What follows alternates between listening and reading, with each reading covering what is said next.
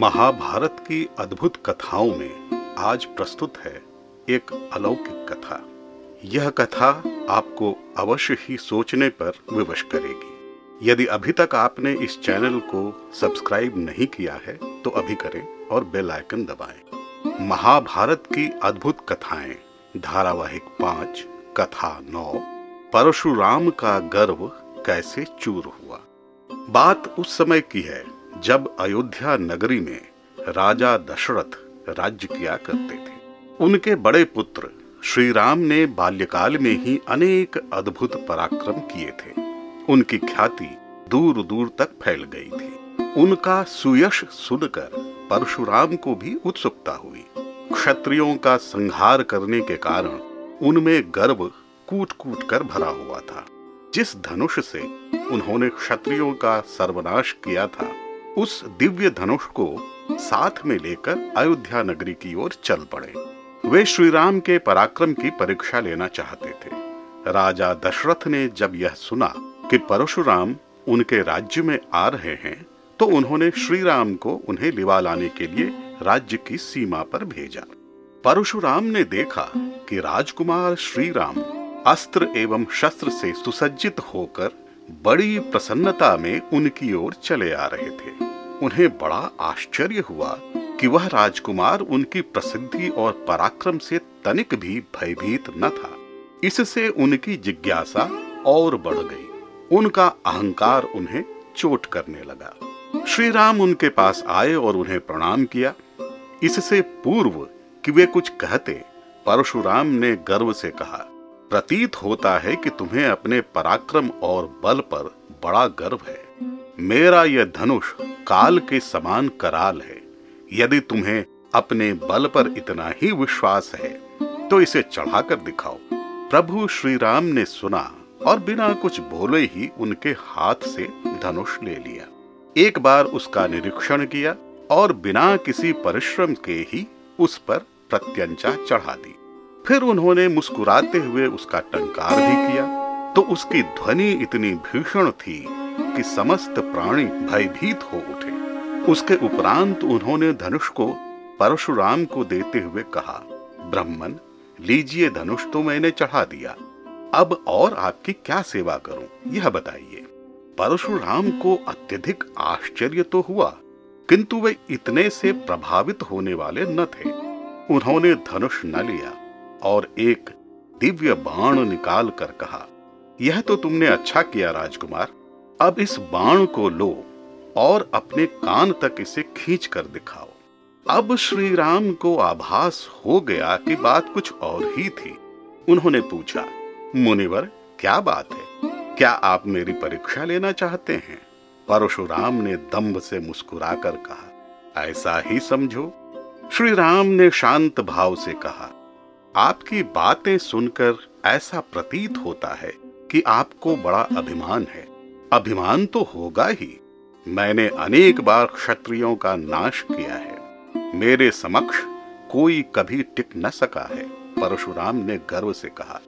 तब श्री राम बोले, किंतु मुनिवर, आपका इसमें अपना क्या था?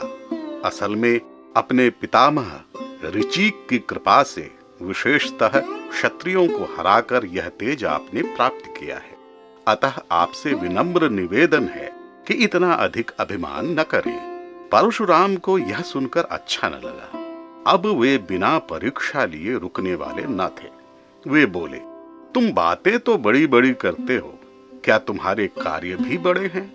फिर भी ठीक है। जो कार्य करने के लिए मैंने कहा है, उसे यदि कर सको तो मैं भी समझूं कि तुम भी पराक्रमी हो। तब प्रभु श्री राम ने कहा, रघुनंदन, मैं आपकी बातें अनसुनी कर रहा हूँ, किंतु निश्चय ही आप मेरा तिरस्कार कर रहे हैं। चलिए, आपके दृष्टि भ्रम को दूर करता हूँ। मैं आपको दिव्य नेत्र देता हूँ।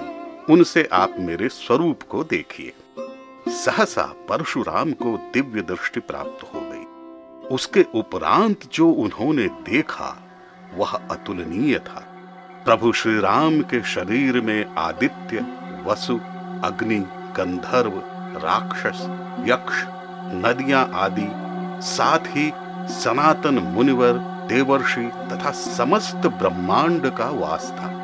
जगत का कोई ऐसा अंश न था जो वहाँ दृष्टिगत न हो रहा था। उस अद्भुत दृश्य को देखकर परशुराम की आँखें फटी की फटी रह गईं। उसके उपरांत जब श्री राम ने बाण छोड़ा तो बड़ी बड़ी लपटों के साथ वज्रपात होने लगा। सारा भूमंडल मेघ वर्षा से छा गया। पृथ्वी कांपने लगी, सर्वत्र भयंकर ध्वनिया उत्पन्न होने लगी और आघात होने लगे। परशुराम का तेज हर कर पुनः प्रभु श्री राम के पास आ गया।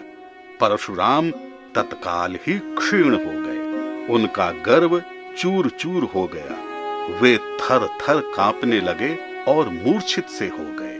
थोड़ी देर बाद जब उनमें प्राणों का कुछ संचार हुआ तो वे बड़े लज्जित थे। उन्होंने प्रभु श्री राम के चरणों में वंदन किया और कांपते होठों से कहा, प्रभु, मुझसे बड़ी भूल हो गई। मैंने आपको पहचाना नहीं। मुझे क्षमा करें और महेंद्र पर्वत पर जाने की आज्ञा दें। प्रभु श्री राम ने उन्हें आज्ञा दे दी।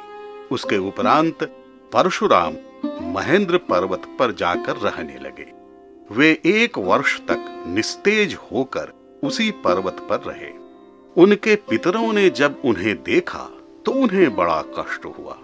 परशुराम के इस प्रकार की स्थिति उन्हें सहन न हुई। वे बोले, वत्स हमें यह देखकर बड़ा कष्ट होता है। तुम कुछ उपाय क्यों नहीं करते? परशुराम ने कहा, मेरा गर्व चूर चूर हो गया है। मैं अत्यंत दुखी हूँ। मुझे कोई उपाय नहीं सूझ रहा। आप लोग ही मेरी सहायता करें। तब उन्होंने कहा, पुत्र, तुमने साक्षात विष्णु के साथ जो व्यवहार किया, वह अनुचित था। वे तीनों लोकों में सर्वदा पूजनीय और माननीय हैं। यदि तुम्हें पुनः तेज प्राप्त करना है तो पहले तुम विष्णु की आराधना करो। उसके बाद वधु सरकृता नामक नदी में जाकर स्नान करो। तुम्हारा तेज पुनः लौट आएगा। परशुराम ने अपने पितरों के कहे अनुसार विष्णु की आराधना की और अपने कृत्य के लिए पुनः क्षमा मांगते हुए अपने तेज को प्राप्त करने की विनती उसके उपरांत उन्होंने तीर्थ में स्नान किया और तब जाकर उनका तेज पुनः लौट पाया।